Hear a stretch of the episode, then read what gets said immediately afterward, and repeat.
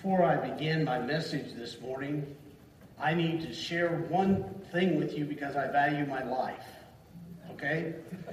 There was an announcement I was supposed to make. In fact, it was first on my list and I forgot to do it. And so, uh, if you are a or have, have been a children's nursery worker, or if you've worked in children's church, you know, we have had a change of, of, uh, of leadership in that area.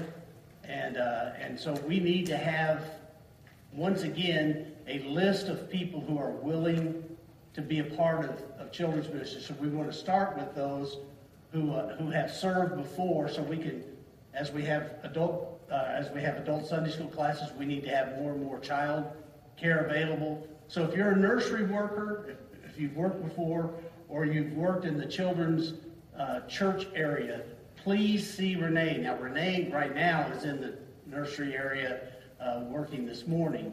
But if you will uh, see her today and let her know you're willing, uh, if you're willing to work again. If you're somebody who has not uh, worked before, but you would be willing, you'd be open to come and, and uh, help take care of our children that way, also come and see Renee. There are some, if you, you would, requ- it is required that you have a background check completed on you. So we need to get that going right away so we have it ready for us by the 1st of April. But we need workers. Uh, it's one thing to start up classes, but if you don't have workers, it's hard for us to do that. All right? So you see Renee if you're able to work. Now, with that being said, I want you to open your Bible today and keep it open because we're going to go around uh, through the pages of Scripture this morning. I want you to open to Philippians chapter 3.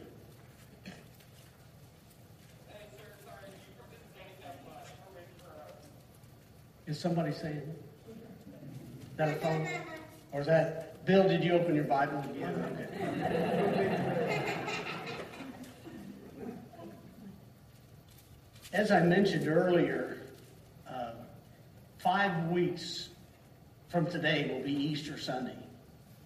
Uh, for me, that I've done more Easter Sundays than I can remember. I mean, by done, I've gone through Easter Sunday. I, I, I have. I think I'm starting to get the uh, get it down now. What it's about, you know.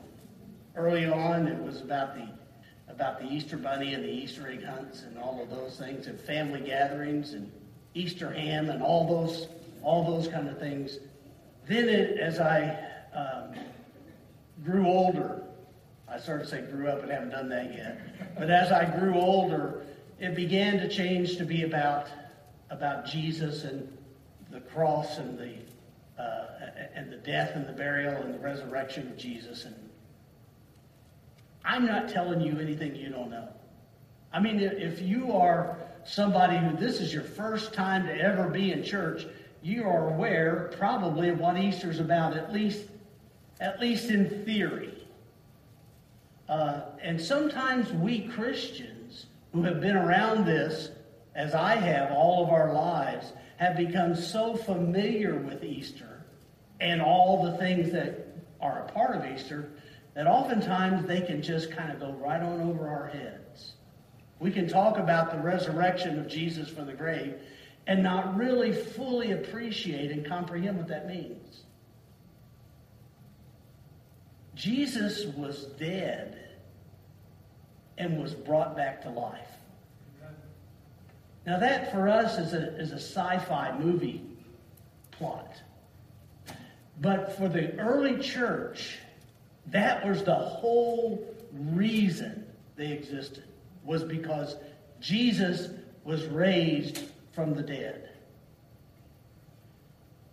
If, as you read through the complicated pages in the Bible that the Apostle Paul wrote for us, and we, uh, it, because he, his mind and his spirit were so so vast and so impressive. It created uh, it created a whole career for people like me to explain some of the things that the Apostle Paul had written about.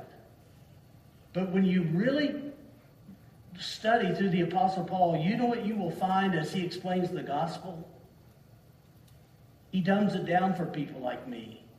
And he says, here's what the gospel is Jesus was crucified, he was buried, and on the third day he rose again. That's it. That's what it was all about. We've added so much stuff to it.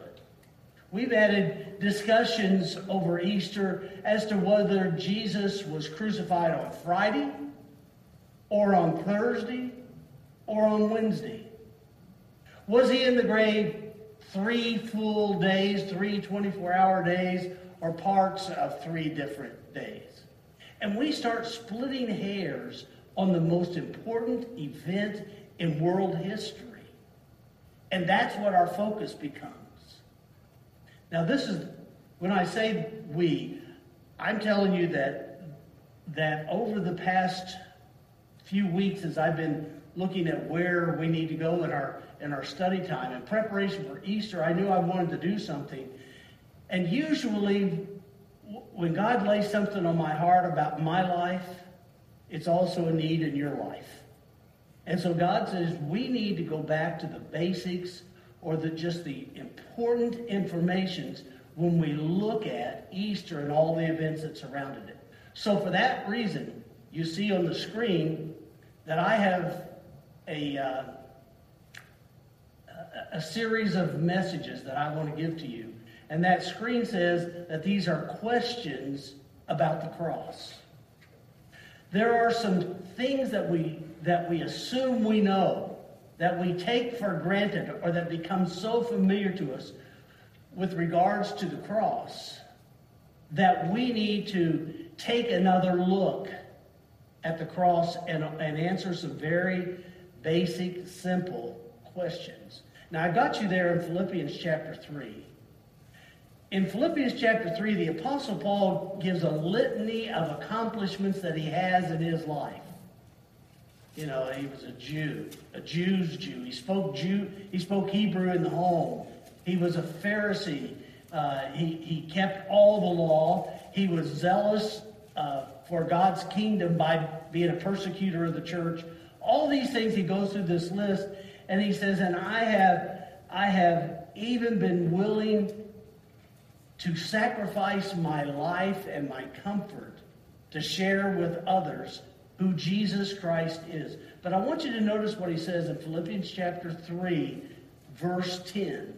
This is an important, uh, this is where God took me um, in my prayerful uh, uh, my prayerful desire to find out what he wanted me to preach on. And here's what it says that I may know him. He says, I've counted everything else but loss. All these accomplishments are nothing. But here's what I live for that I might know him and the power of his resurrection and may share in his sufferings, becoming like him in his death that I may know him. I don't just want to know the events of Easter. I don't just want to know what happened when Jesus was put on trial or was scourged or was nailed to the cross. I don't just want to know whether it was on Good Friday or Good Thursday. I want to know him and the power of his resurrection.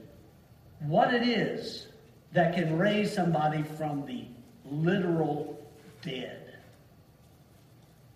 I have, in the course of my life as a pastor, preached a number of funeral services, even many of them here in this very room. And I have, uh, I have seen people that uh, who have laid in a casket before me that if I had the power, I would raise that person up because this church could use them. You know what I'm getting at? But I don't have that power. I can't I can explain to you, sort of, how Jesus was raised from the dead, but I, I can't put my own mind around it. There is a power there that I have never seen anywhere else because I've never known anybody who could raise somebody at, at a funeral service out from the dead. I understand the Bible talks about those who, who've done it. Uh, there, are, there are a few in the Scripture that did. I, I don't. I don't get that power. I don't understand it. I want to know it. And that's what Paul says. I want to know Jesus. And I want to know the power that raised him from the dead. And I want to share, I want to know what he went through when he suffered. And I want to know this so that I can become like him, so that I too can be brought back to life uh, from the dead. So that's going to kind of be the outline that we're going to go through over these uh, these next two periods of, or these next few Sundays as we study on this theme, the questions of the cross. And today we're going to answer the first question, or we're going to seek to answer the first question. As we look at that cross, as we think about the cross of Jesus, who is he? Who's hanging on the cross? That's the first question. The first simple question of who? Now this may seem like this is going to, he's going to have a hard time stretching this out. I, as I started developing this message to share with you today, I found out that this is a whole four-week study itself. Who is on the cross is a different answer than just Jesus. Or Jesus, the Son of God, or Jesus, the Messiah. You see, because I'm not sure that we really grasp the fact that God was hanging on a cross for me. It becomes personal when I realize who he is that's hanging on that cross. And so that's what we're going to look at today is, is kind of uh, uh, who. And that's where Paul started. That's where he started in Philippians chapter 3. Again, I put up the, that phrase, that I might know him. So today we're going to try to understand a little bit about what it means for Jesus to be on the cross, for Jesus, the Son of God, to be on the cross. I've entitled this message, uh, Getting to Know You getting to know all about you. But after I had typed that in for this for the screen, uh, I realized we're not going to get to know all about him. Because the more you uncover, the more you open up about your understanding of God, of Jesus being on that cross, the bigger it gets. The more amazing it gets. The, uh, the idea or the practice of crucifixion um, is still something that that today is used in some places around the world in some form or another. But in, in antiquity, that means back even before Jesus was born, uh, crucifixion was considered to be one of the most brutal and shameful modes of death.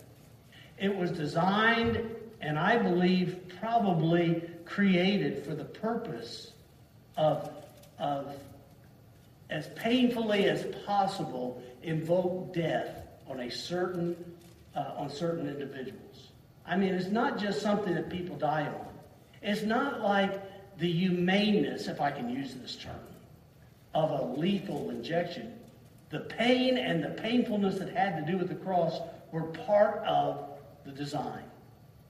It was pain, it was designed not only to take someone's life, but to take someone's life agonizingly. In fact, the English word excruciating pain comes from is a word that means from the cross. So if you're in excruciating pain, it's the kind of pain that would be inflicted upon you if you were crucified. You get that point? So the whole idea behind crucifixion was that it was a, it was to invoke pain uh, and eventually death. It probably, historians believe, it probably uh, began with either the, either the Assyrians or the Persians around 4 to 500 BC. And by the way, David, king of Israel, who lived who lived before 1000 BC, 500 years before this, wrote a prophecy of Jesus hanging on the cross. 500 years before crucifixion had even been invented. But the Persians developed it, and they, they practiced it on slaves and on enemies of the state. When, when Alexander the Great and led the Greek Empire to take the Persian Empire and to uh, expand its kingdom, he, in, he adopted their practice of crucifixion, but he very, very rarely used it. He thought it was too horrendous uh, to, to practice, but he, he kept it alive, if you will. And then when the Romans, when the Romans, uh, through the Phoenicians and the other groups that were around the Mediterranean, as they held on to this practice, the Romans took it and they perfected it. They took it to an entirely new level. And it was practiced in the Roman Empire for a period of some 500 years, five centuries, until it was outlawed by Constantine as a, as a manner of, of execution. It was something that was, uh, that was done primarily applied to slaves, disgraced soldiers, Christians, and foreigners. very, very rarely to a Roman citizen. Death by crucifixion usually took from six hours to as many as four or five days. And one would be impaled on, the, on, a, uh, on a cross or a pole or a beam or even a tree. And the, the charge of the Roman, uh, of the Roman government was to the soldiers to execute through, uh, through the crucifixion. That's why um, that, that the Jewish leaders came to, uh, to Pilate and said, We don't have a law to put, put a man to death, to hang them on a tree, so you have to do it. And the law required the Roman soldiers to stay at, that, at the foot of that cross until the individual being hung there died. So, for that reason, they wanted to get off early. They would do things like break the larger bones in the body so that a person could not last much longer. But some did. And, and by the way, once they, they were crucified, uh, after they were dead, they typically would leave them hanging there as an example for everybody else to see, but not Jesus. Because in the book of Numbers it says, Cursed is a man that hangs from a tree, so you can't, by law, can't, by the Jewish law, can't leave a man hanging on a tree overnight. So that's why even the, the leaders of the temple said, we need to take him down off the cross. Now, by the way, in this series, when we, when we deal with uh, uh, the question of what, what happened, I'll go into a little bit more detail about the idea of how a person suffers through the agony of the cross, because that's what Paul says. I want to know, I want to be able to understand and identify with his sufferings. And so, what I, what I want you to see is that, that uh, Jesus was hanged on a cross. That was, a, that was a, an instrument of execution for those who were wrongdoers. But here's where this grabbed me Jesus wasn't a wrongdoer. He hadn't done anything not only to remotely put him on a Roman cross, much less to die before God. You see, the Bible is clear to tell us that you and I deserve a cross. Our sin has separated us from God, and we are deserving of a cross. And that's true. I understand how you've cleaned up for Sunday morning. And I understand how nice and good of people that you are, but you're a sinner. All of us are. And as such, we deserve the cross that Jesus bore. But here's what I want you to, to think on as you think on the cross and Jesus hanging on the cross. He didn't deserve it. Not even kind of, sort of. He is there when it's not his cross. Why? Why is he why is he going through all of this? I mean, he's Jesus. He had he did raise people from the dead. He did feed 5,000 with with the loaves and fishes. The Bible tells us he could have called the host of the, of the heavenly angels to come down and set him free. But he didn't. Why? Well, we're going to answer that question in this series as well. Um, but I want us today to look at who he is. And I've chosen three texts. That was hard for me to do. Probably the hardest part of this message was to find out what do I, what can we look at that will tell us who this Jesus is who's hanging on the cross for us. Here's why that was hard. Because every book of the Bible is a picture of Jesus. And it in some way is showing us something about him that makes our mouths drop open when we think about him taking our place on the cross. So I've, I've chosen these three, and I want you, you're there in Philippians, it's not too far, um, too far to your right uh, to go to Colossians. So if you will, go to Colossians chapter 1, maybe a page or two. but go to Colossians chapter 1. And I want you to, this is where we'll, we'll first will be. And I want you to see what he, uh, what the Apostle Paul writes to the church at Colossae about Jesus. He writes in verse 15, He is the image of the invisible God, the firstborn of all creation. For by him all things were created, in heaven and on earth, visible and invisible, whether thrones or dominions or rulers or authority, all things were created through him and for him. That tells me he's a pretty important character. Jesus is important. He made everything. Look what it says. And not only did he make it, they were created for him. Are you getting the idea that Jesus is God yet? We'll talk about that in a moment. Verse, uh, verse 17 He is before all things, and in him all things hold together. Not only did he make everything, or was everything created for, for him, he makes, he's the glue that sticks it all together. Do you know that we live in a world with all sorts of natural laws? Laws such as uh, gravity. When I have this mask and I drop it, it always goes that way. I mean, unless there's something pushing. Gravity ha- takes us down at the same uh, same rate of speed no matter what I'm dropping. Now it gets acted on because we live in a world with an atmosphere that if I were to drop that mask and at the same time drop a hammer, the hammer is going to hit first because it's heavier. It is not as affected by the atmosphere as the mask is. But both of them fall. If you go to the edge of a cliff and jump, you're going to go down. You're not going to keep going. Now, you might on Mars. you wouldn't because there's gravity there too. But in outer space, you might just keep on going, but not here. There are laws that govern everything.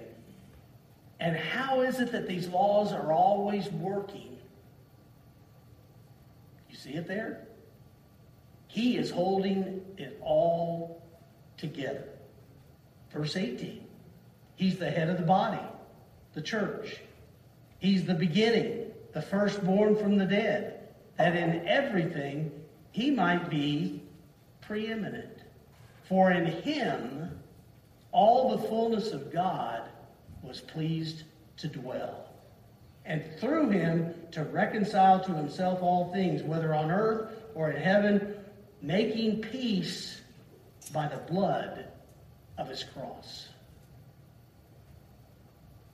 He was he, he who was hanging on the cross was the very one being killed by the Roman government, by the soldiers, by the Jews, by you and I, by extension. And he was God. He was the one who made it all. More about that in a moment. Now I want you to turn over to Hebrews chapter 12. this is the second thing I want you to see about Jesus. Who this is that's on the cross. In Hebrews chapter 12, verse 2, it says that we are to, you know, we're to take this weight, the sin that ties us down, and look to Jesus. Then he gives a description of who he is the author or the founder and the perfecter of our faith, who for the joy that was set before him, that's always been an intriguing phrase, for the joy that was set before him endured the cross and despised the shame and is seated now at the right hand of God the Father. For the joy that was set before him, I can guarantee you, does not mean for the joy of getting to be crucified. Remember, the night before he was crucified, he asked Jesus, he asked God, "Take this cup from me, if it's at all possible. Take this cup from me," because he didn't want to go through that. Who would? But he went through it, and the, that's why there was the joy that was before him. That between the joy and where he was was the cross. And because of where it's going to end up, he knew how it was going to turn out. He endured the cross. He despised the shame. And now he's at the power hand, the right hand of God. Another thing that I want you to see about him, John chapter 1, verse 29, very familiar passage of scripture. It's John the Baptist speaking. Jesus has come out and is baptized uh, in the Jordan. Remember, he comes to John says, I need you to baptize me. And he says, No, you need to baptize me. He says, No, you have to do this. This is why you are here. So Jesus was, was baptized, someone who John says, I'm not worthy to tie his shoes. But one day, verse 29 of John chapter 1, it says, One day he saw Jesus coming toward him. And he said to all his followers that were around there, Behold the Lamb of God who takes away the sin. This is still three to four years away from the crucifixion of Jesus, but John understands who Jesus is.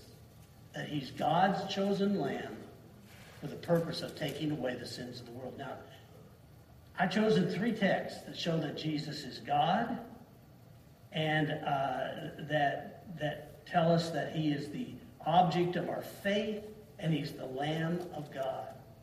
So I want us to go back and to develop it. Remember, I said this is not a sermon about getting to know all about you.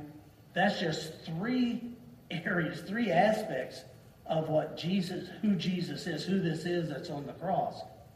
But if we can grasp them, we'll have a newer understanding of the cross than ever before.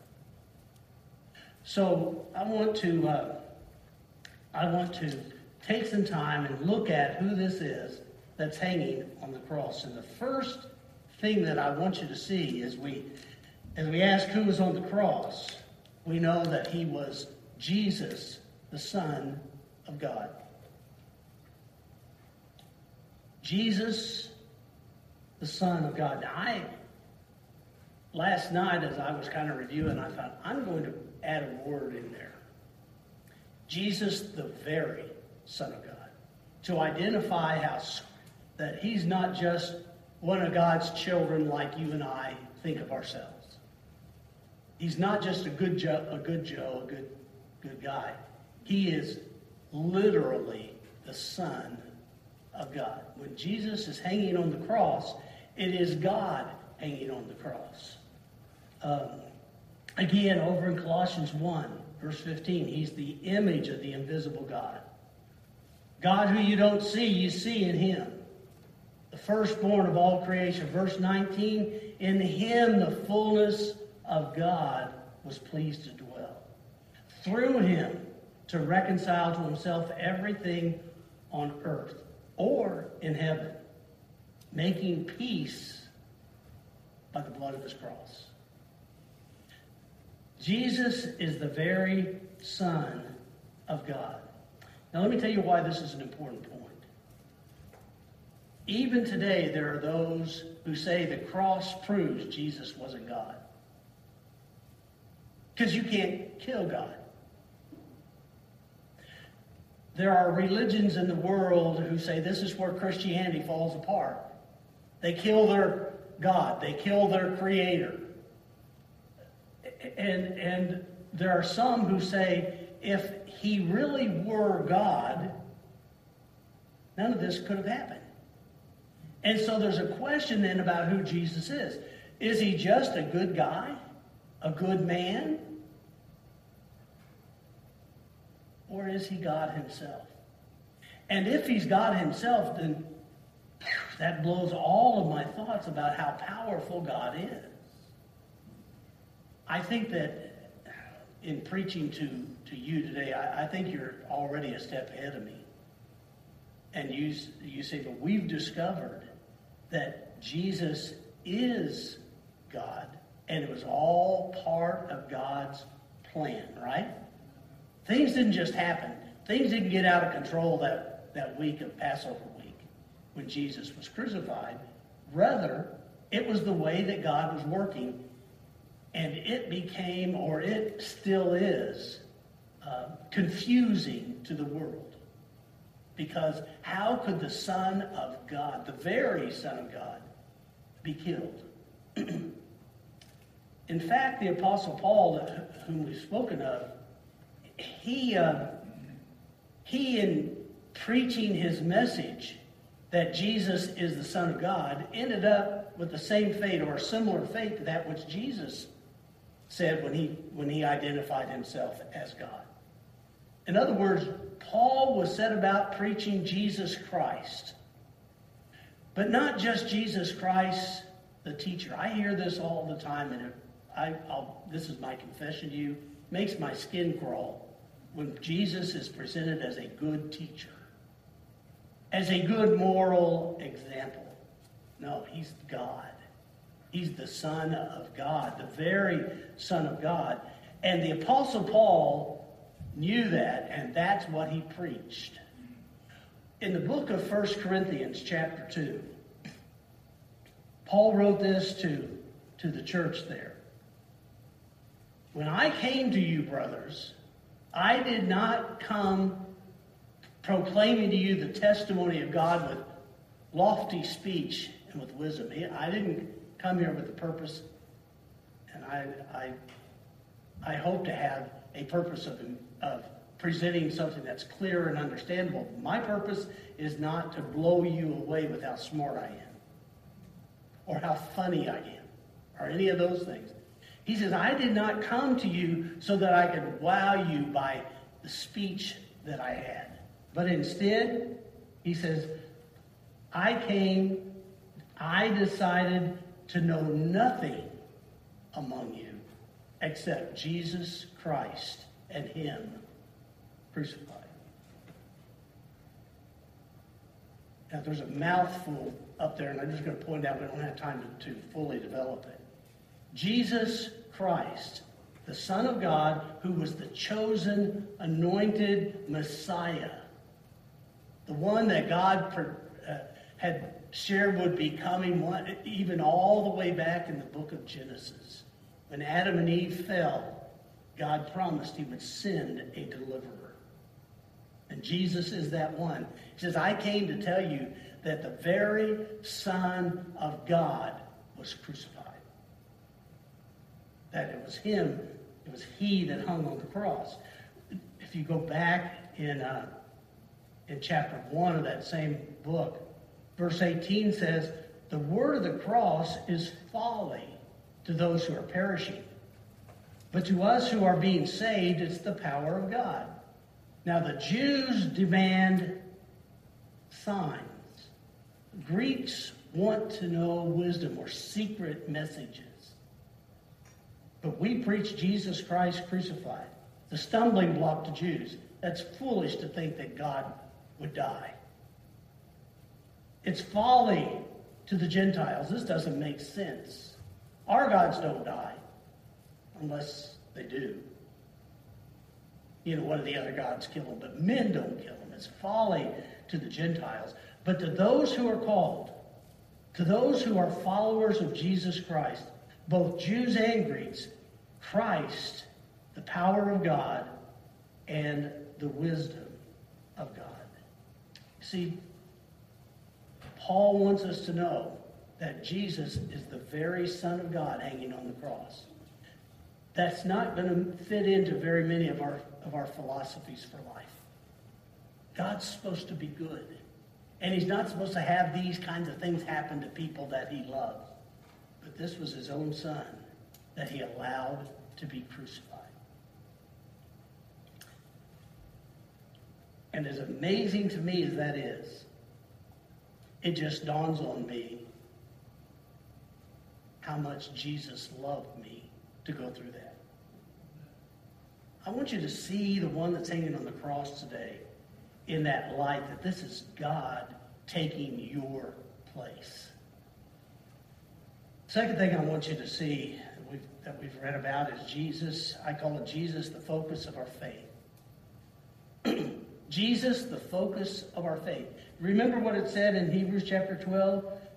To look to Jesus, the founder and perfecter of our faith, who for the joy that was set before him endured the cross and suffered the shame despising the shame and is seated at the right hand of God. What he's saying there, and I don't have time here to fully develop this, but I want I, I want to make sure that you understand it.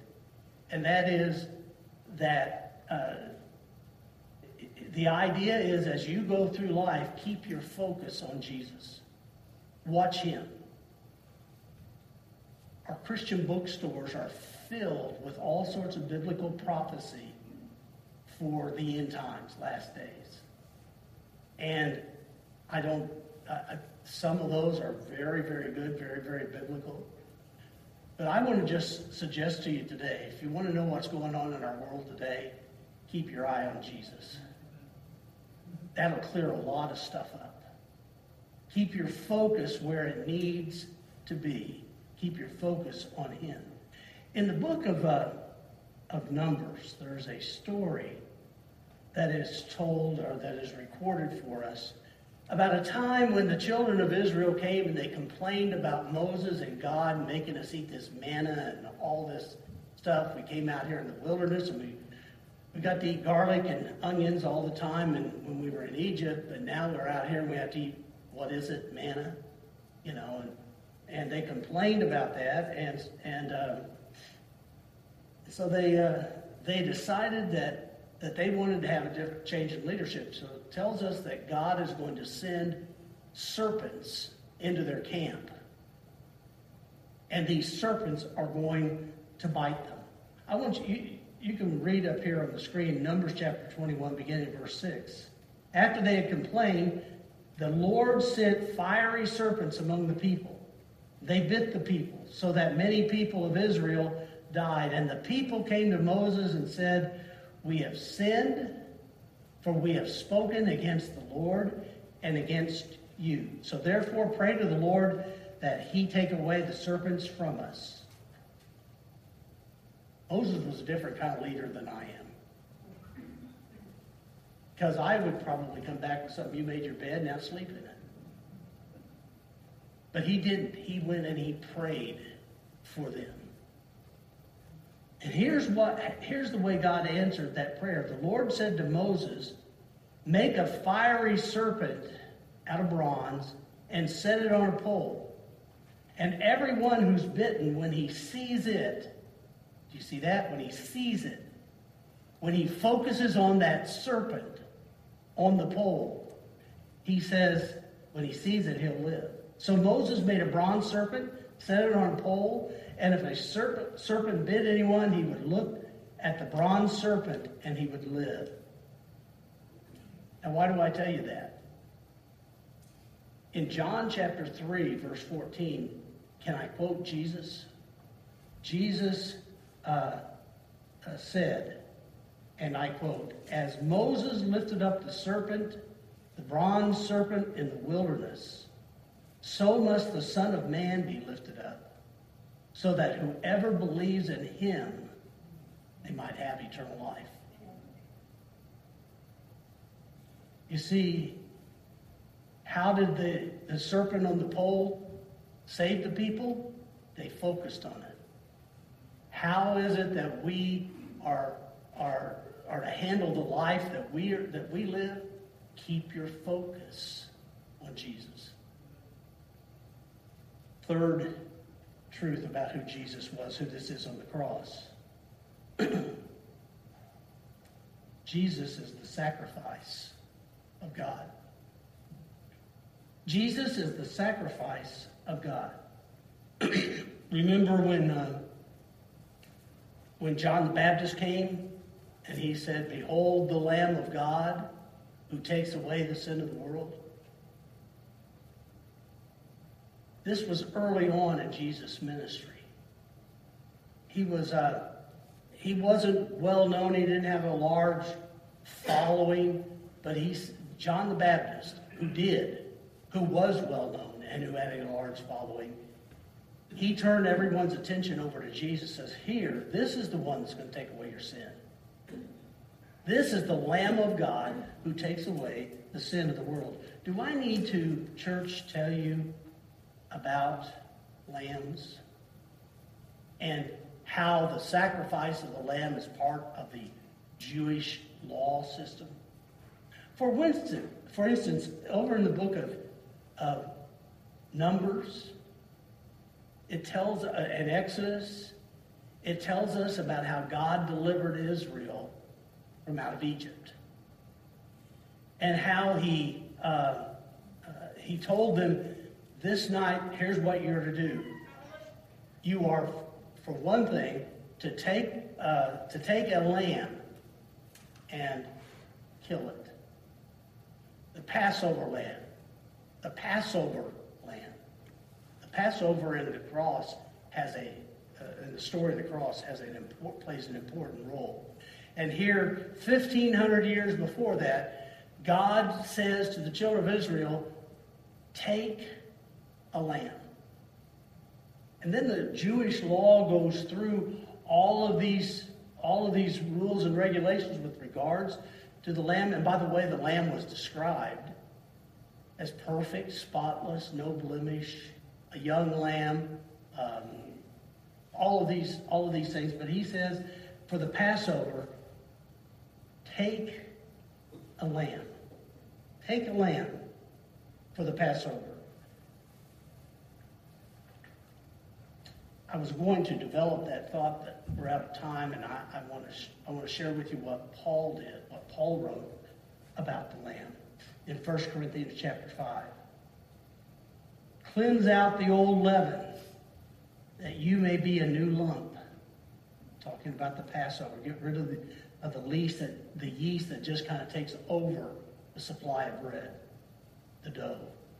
As you are already unleavened because Christ, our Passover lamb, has been sacrificed. Question Who sacrificed him? God did. God took his son, his only, the very son that he had, and he made him a sacrifice. For who? For sinners, for me, for you, for the sin of the world. He was a sacrifice. God chosen. Listen, God could have chosen anything in the planet to be a sacrifice, couldn't he? I mean, if he's God and he really is sovereign, he could make the rules any way he wanted to. He could have said, A rock will be your sacrifice. But instead, he said, Behold the Lamb who takes away the sin of the world. And God sacrificed him. I can't tell you that if you were there, how you'd feel, because I wasn't there. But as I, in my heart, in my spirit, I relive that. If I would have been, if I would have seen what, what took place when Jesus was nailed to the cross and literally expired, died on the cross, I would think it's over. I would think that, that Satan had won. And I believe that probably Satan thought he had won. He had finally bettered God. But to quote the great uh, S.M. Lockridge, it's Friday. The Sunday's coming. You see, Jesus hung on the cross, the Son of God, sacrificed by God, because he was the only one who could. Something had to be able to identify with our sin to be a substitute for us.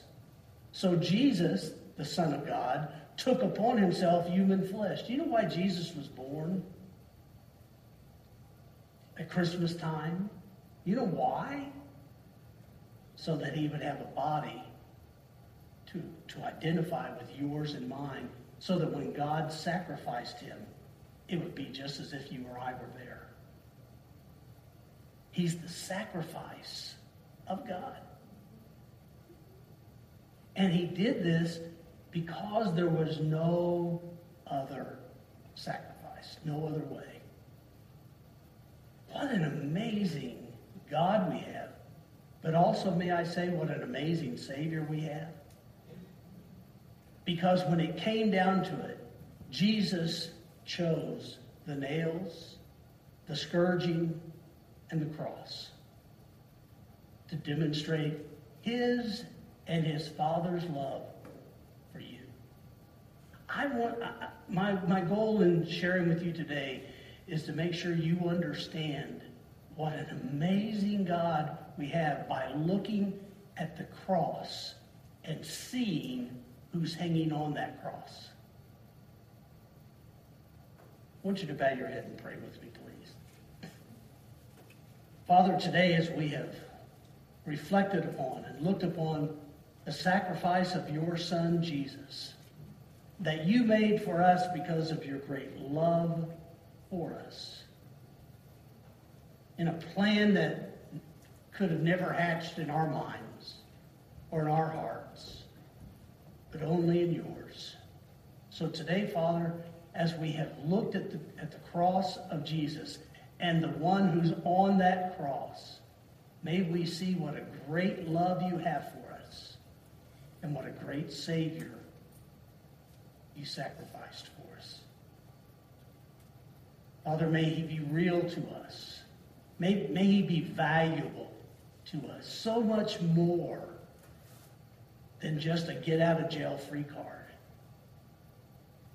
That it's a demonstration of your love in action. So speak to our hearts now, Father, as we as we focus on that cross of Jesus. In his name we pray. Amen.